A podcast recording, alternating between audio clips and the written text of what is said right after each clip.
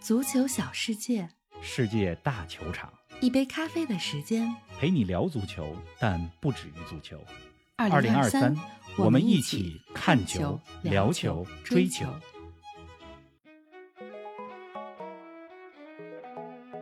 欧冠第五轮，曼联再次自毁前程，三比三战平加拉塔萨雷。红魔的出线形势已极不乐观，超级死亡之组多特蒙德提前出线。姆巴佩的绝平点球对大巴黎来说有多重要？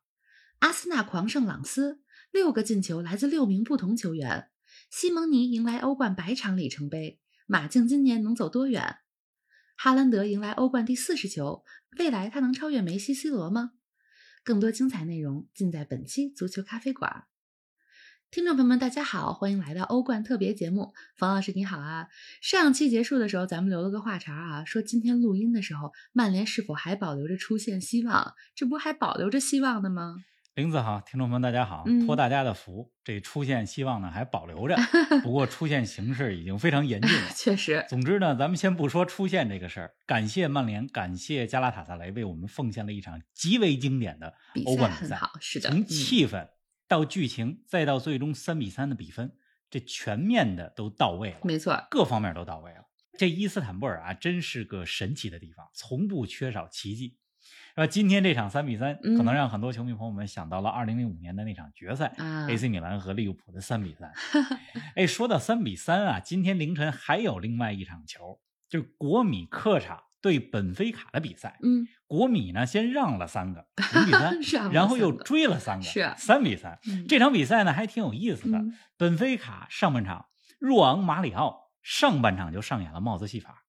我心想呢，本菲卡真不容易，嗯这赛季应该能够拿到第一场欧冠胜利。结果到了下半场，国米吹响了反击的 号角，而为国米打进第一个扳回来的球的是谁呢？阿瑙托维奇。嗯，挺有意思，因为阿瑙托维奇在之前的上一个欧冠进球还是十三年之前的事儿，二零一零年的十二月七号，好久之前了。不莱嗯梅三比零战胜国米的比赛当中，阿瑙托维奇进球。那个时候他的对手是国米，是的而 现在他为国米 打进了对阵本菲卡扳回来的第一个有点意球，思三比三，挺有意思的。嗯其实从剧情的角度来说啊，国米零比三到三比三这个过程更像当年二零零五年伊斯坦布尔的奇迹。哎，今天凌晨啊，单场六个进球的比赛还有两场，阿森纳六比零大胜朗斯，皇马四比二战胜那不勒斯。这阿森纳踢得挺顺啊，是啊上半场就五比零了。嗯哎第六个球呢是个点球，点球罚的时候，若尔尼奥和厄德高两个人在那儿商量，嗯那若尼若尔尼奥肯定说，还让我让我踢吧，让我踢点球，再增强一下信心 吧。若尔尼奥把点球打进，而且阿森纳的六个进球呢，来自于六名不同的球员：嗯哈弗茨、热苏斯、萨卡、马丁内利、厄德高，再加上若尔尼奥。是啊，另外呢，今天凌晨还有场球皇马挺有意思，嗯就是你刚才提到的皇马嗯四比二战胜那不勒斯，皇马二比二到三比二那个球是吧？领先的那再次领先的那个球是十九岁的阿根廷小将尼科帕斯打进的远射。前几天呢，还有球迷说说咱们节目能不能说说 U 十七世界杯，因为现在正在印尼踢 U 没十七错世界杯呢。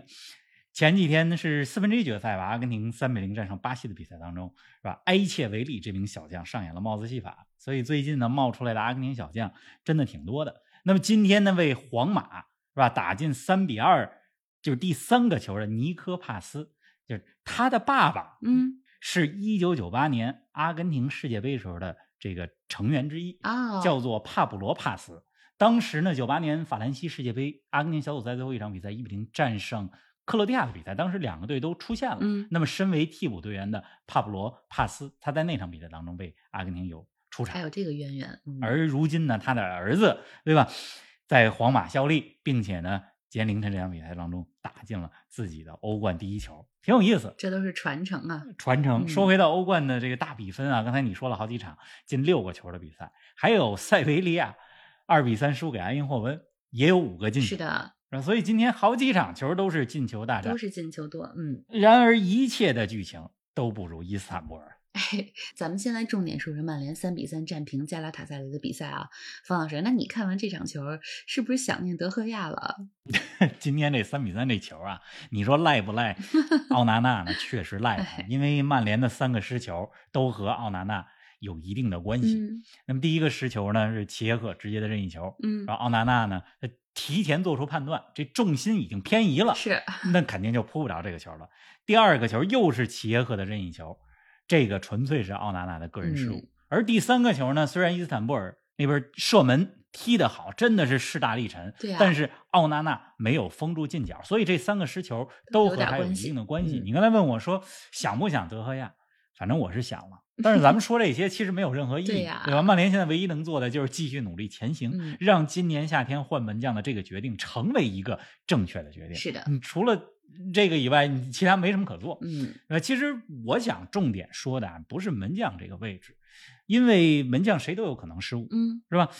德赫亚上个赛季欧联杯的时候客场打塞维利亚，还也有低级的失误。那奥纳纳上赛季在国米，那不是守的挺好吗？嗯是国米进入决赛的功臣之一，对吧？所以我觉得曼联现在主要的问题就是今天这场球，奥纳纳肯定是首要责任，但不是全部责没任。错儿。哎，曼联在两球领先的情况下被追平啊，没能拿下比赛。除了奥纳纳的失误，还有什么其他原因呢？给大家说说。两球领先被追平，今天这个不是第一次了，嗯，是吧？之前呢是三比四输给哥本哈根的那场比赛，是，也是二比零领先，然后最后输了一个三比四。今天这场球呢，对阵加拉塔萨雷是两次两球领先，嗯先是二比零，然后是三比一，最后被扳平。嗯那主要原因呢，我觉得现在曼联就是踢的比赛没有掌控力，在领先的情况下掌控不了场上的局面。是啊你可以说是队员心理素质不够硬，也可以说是教练的一些排兵布阵吧，包括他的临场指挥，不利于球队保住当时的领先的优势。嗯，反正现在看曼联的比赛，无论输赢，你都得揪着心。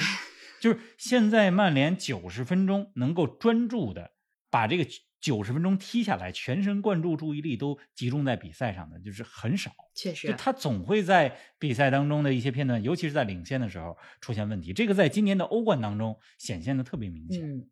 我觉得今天这场球吧，不能说加拉塔萨雷踢得有多好，而是曼联没有把自己的事情做好。嗯就这支加拉塔萨老队呢，其实嗯，他们实力不俗，但是今天这场比赛并没有把他最也不是好的最高特水点给平发挥出来，嗯他只是他只是正常踢，是，对吧？但是曼联呢自己没有做好，而且这场球三比三之后，最后二十分钟，这双方都是大开大合啊，而且这又是一场雨战，增加了一些偶然性。嗯好在最后二十分钟，就曼联也没丢球，保住了出现的希不容望易到最后一轮。嗯当然了，曼联也有机会能够进加拉塔萨雷的呃球，但是也没有把住嗯把握住。反正我觉得这比赛最后二十分钟啊，你可以说挺精彩的，但其实特别像高中生 联赛，你经常是一个队员带着球进入了开阔地带，是有点儿那太随意、太大开大合 了。反正这五轮欧冠下来，曼联现在是丢了十四个球。嗯就如果你丢十四个球还想出线，那真是伊斯坦布尔奇迹。 也说不定呢啊，咱们到时候看看。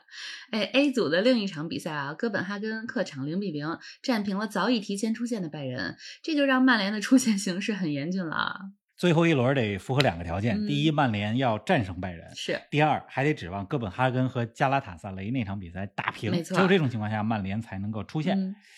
那么今天凌晨，哥本哈根客场对拜仁这场球啊，就比赛尾声阶段，其实哥本哈根是有机会战胜拜仁的。嗯，不过拜仁这边，诺伊尔是吧？最近伤愈复出的诺伊尔奉献了神扑，连续的扑救。是的，是吧？这才让拜仁没有丢球。哥本哈根呢拿到了一分，这样的话，最后一轮儿加拉塔萨雷客场对阵哥本哈根。其实这两个球队啊，实力在伯仲之间。嗯加拉塔萨雷可能纸面实力更强，嗯但是哥本哈根这赛季欧冠大家也看到了，也不弱，而且状态很好，没错，是吧？说这不定场真球能真打有平可能打哦 平，是，真能打平。嗯但现在问题是什么呢？就是曼联以今年欧冠当中这种状态，现在的这种情况，就没有什么机会战胜拜仁。是啊，哎，我觉得这这一组啊，真的挺有意思。虽然拜仁提前出现了，但是另外三支球队最近几轮都焦灼着。嗯你看这个曼联是吧，硬是把这组踢出了死亡之组的感觉。 是的。 哎，咱们说说真正的死亡之组 F 组吧。北京时间周三凌晨，多特蒙德攻陷米兰城，三比一战胜 AC 米兰之后，多特蒙德率先突出重围。那放在几个月之前，很多人估计都不会想到率先出现的会是多特蒙德吧？死亡之组啊，一切都有可能。嗯你看这组的每一场比赛都让出线形势变得更加错综复杂。是啊，但是多特蒙德提前一轮出现，很多人肯定想不到。嗯，关键在今天的德甲当中，多特蒙德这个赛季的状态也是一般很一是般，起起伏伏。哎，但是呢，他们在欧冠当中三嗯连胜、啊，尤其是客场两场胜利，一比零赢纽卡，还有昨天客场三比一赢 AC 米兰，相当于是拿下了两个魔鬼主场。是啊，纽卡的主场，还有圣西罗的主场，嗯是吧？这都是气氛非常恢宏，对客队来讲都是一个非噩常梦，有点可。怕，是的，呃对，但是多特蒙德在心理上是吧？他这个心理素质到位了， 嗯，而且在关键球的把握上也做到了，所以赢了两个客场，再加上中间主场赢了纽卡，这就三连胜。三连胜之后，现在就提前出线了。嗯，那么多特蒙德三比一赢 AC 米兰的一场球，大家可以看到莱奥缺阵对米兰的影响还是非常大的。嗯这场比赛呢，我们可以看到普利西奇是吧，其实是出现在了更多情况下是在场上的左路，呃，就是平时莱奥所在的这一边儿。但是大家通过这场球可以看出来，就是莱奥作为上上个赛季意甲 MVP，他的缺席对于米兰是有很大影响的。现在 AC 米兰的出现形势是很不乐观了。您正在收听的是《足球咖啡馆》，一杯咖啡的时间陪你聊足球，但不止于足球。我们是一档观点独立、内容原创的播客。您对我们最大的支持就是将足咖分享给更多的朋友，同时欢迎订阅我们的 V 加计划。微博搜索“足球咖啡馆”，成为 V 加订阅会员，尽享五大专属福利，加入粉丝群与冯老师聊球，云喝一杯新鲜调制的零子咖啡，观看来自比赛现场的专属视频，参与直播互动，还有机会对话世界知名俱乐部。二零二三，我们一起看球、聊球、追球。同组的另外一场比赛，大巴黎依靠姆巴佩的点球，第九十八分钟绝平纽卡。从出线形势的角度来说，这个点球真的是价值连城啊！哎呦，那不知道这球得值多少钱？是啊你想这场比赛大巴黎落后了七十多分钟吧，嗯，如果这场球真是零比一输给了纽卡，那大巴黎就彻底丧失出线主动权了，嗯最后一轮就很被动了，是啊，是吧？姆巴佩的点球是个救命的点球，你要想，如果大巴黎这场输了，然后真是因为这场输给纽卡之后小组出不了线，嗯那后果很严重。啊对啊呀、 大巴黎之前欧冠十六进八被淘汰的时候，大家总觉得好像这一个赛季，自从欧冠被淘汰那是一刻开始，好像就结束了。那这今年如果小组出不了线， 那更有这种感觉了。嗯，昨天一比一打平纽卡的这场比赛啊，其实巴黎圣日耳曼全场比赛当中机会有很多，是啊创造出来了好多绝佳的机会，嗯但是都没有把握住唉。那么反观纽卡这边呢，进攻效率还是可以的。嗯你看纽卡的那个进球，我就不知道大巴黎是怎么防的。我再给大家描述一下当时纽卡进球的那个画面。好啊，当时纽卡应该是左边路利弗拉门托，嗯，带着球到了禁区前，然后在禁区前沿着禁区边儿上来了一个就是横向的带球，那大巴黎好几个球员都不伸脚啊，都站那儿看着，嗯之后才有了阿尔米隆射门，是吧？多纳鲁马脱手之后，伊萨克补射得手，是的，就是大巴黎这个球怎么防的？当时我看了之后，就这个感觉，这防守怎么能做成这样？ 纽卡进攻效率是不错的。嗯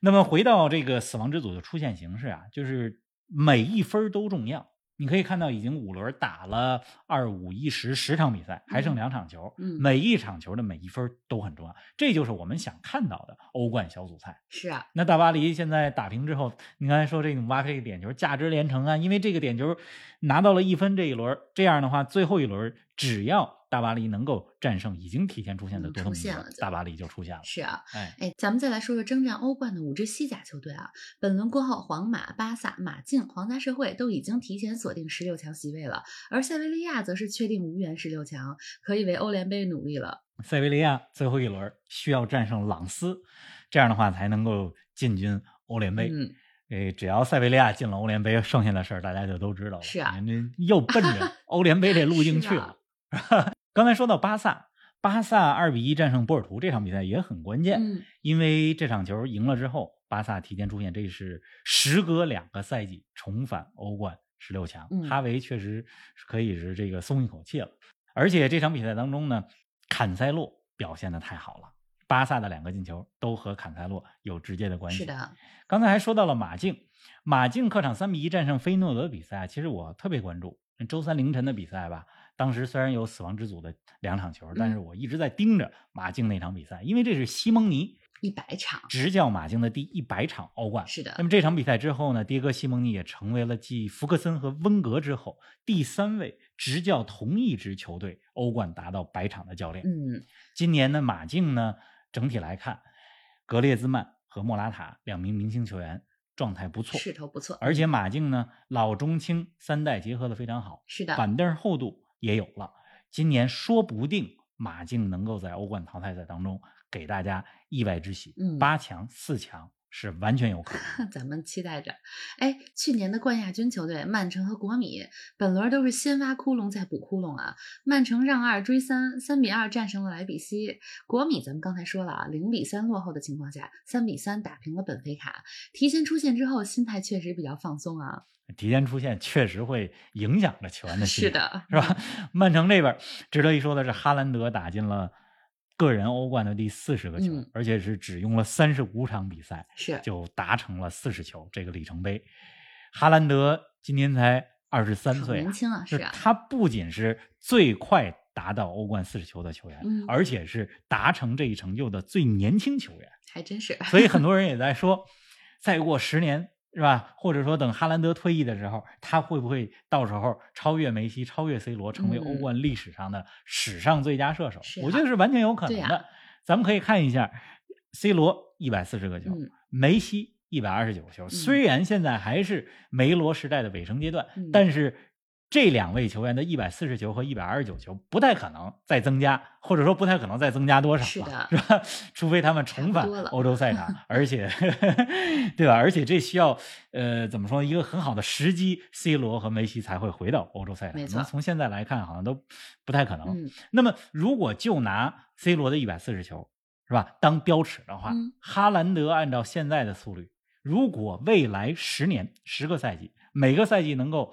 欧冠十个球、嗯这样的速率在增长的话，那么等到他三十三岁的时候就就可能以了并肩 C 罗的没一错百四十个球，嗯，太快了，而且曼城。三比二逆转莱比锡的这场比赛当中，咱们也必须得说一句，莱比锡的奥彭达嗯在这场比赛当中梅开二度，然后奥彭达这名球员之前我就给大家介绍过，去年朗斯之所以能够拿到法甲的第二名进军欧冠的小组赛，嗯，奥彭达是功臣之一。就是大家在看德甲的时候，完全可以关注一下奥彭达，因为他早晚会加盟比莱比锡更大牌的豪门球队。刚才还说到了国米是吧？让三追三，其实这场比赛的结果对于国米来讲，更大的意义可能在于争取小组第一吧。呃，但是我觉得呢，就是让三追三，从零比三到三比三，这个对国米来讲是一个极大的士气的提升。 嗯，当然了，我相信小因扎吉在赛后也会跟球员说，虽然这场追回了三个很好，但是以后咱们不能这么挖窟窿，尤其是到了淘汰赛。确实是啊。哎，那这轮欧冠还有什么其他要说的吗？咱们再说说拉齐奥吧，拉齐奥也晋级了，嗯进军十六强，和马竞携手出线，而且拉齐奥二比零战胜凯尔特人的比赛当中呢，因莫比莱打进了拉齐奥的两个球，嗯就是在短时间内，因莫比莱梅开二度，就是拉齐奥也好，或者意大利国家队也好，其实这些年来是吧， 其实在某些阶段都是很倚仗着因莫比莱的进球的，是的，当然了，现在因莫比莱对拉齐奥的作用远比他对意大利国家队的作用要更加重要。没错，另外呢，就是因莫比莱攻破的是三十六岁的哈特把守的凯尔特人的大门，嗯是吧？曼城名宿哈特没错现在还在踢 欧冠，是在苏格兰的凯尔特人。嗯，同时，拉齐奥对凯尔特人这场比赛当中，是吧？有四名日本和韩国的哎呀球员上真场，是日韩上场球员达到四人，而且这还是在凯尔特人的前田大然、旗手联央、嗯盐田智辉因为伤停啊各种原因没进入大名单的情况下，嗯四名日韩球员在同一场欧冠比赛当中登场。嗯，哎呀，又快到周末了啊！这周末除了五大联赛，还有欧洲杯的抽签儿，你期待怎样的死亡之组呢？欧洲杯的抽签是礼拜六晚上，嗯，礼拜日的凌晨。而且不仅这周是欧洲杯抽抽签儿，下礼拜还有美美洲洲杯杯的抽嗯签儿。是，二零二四年的夏天，欧洲杯和美洲杯是两大洲际赛事，而且这个时间呢基本上是重叠的。嗯， 欧洲杯的分组抽签儿，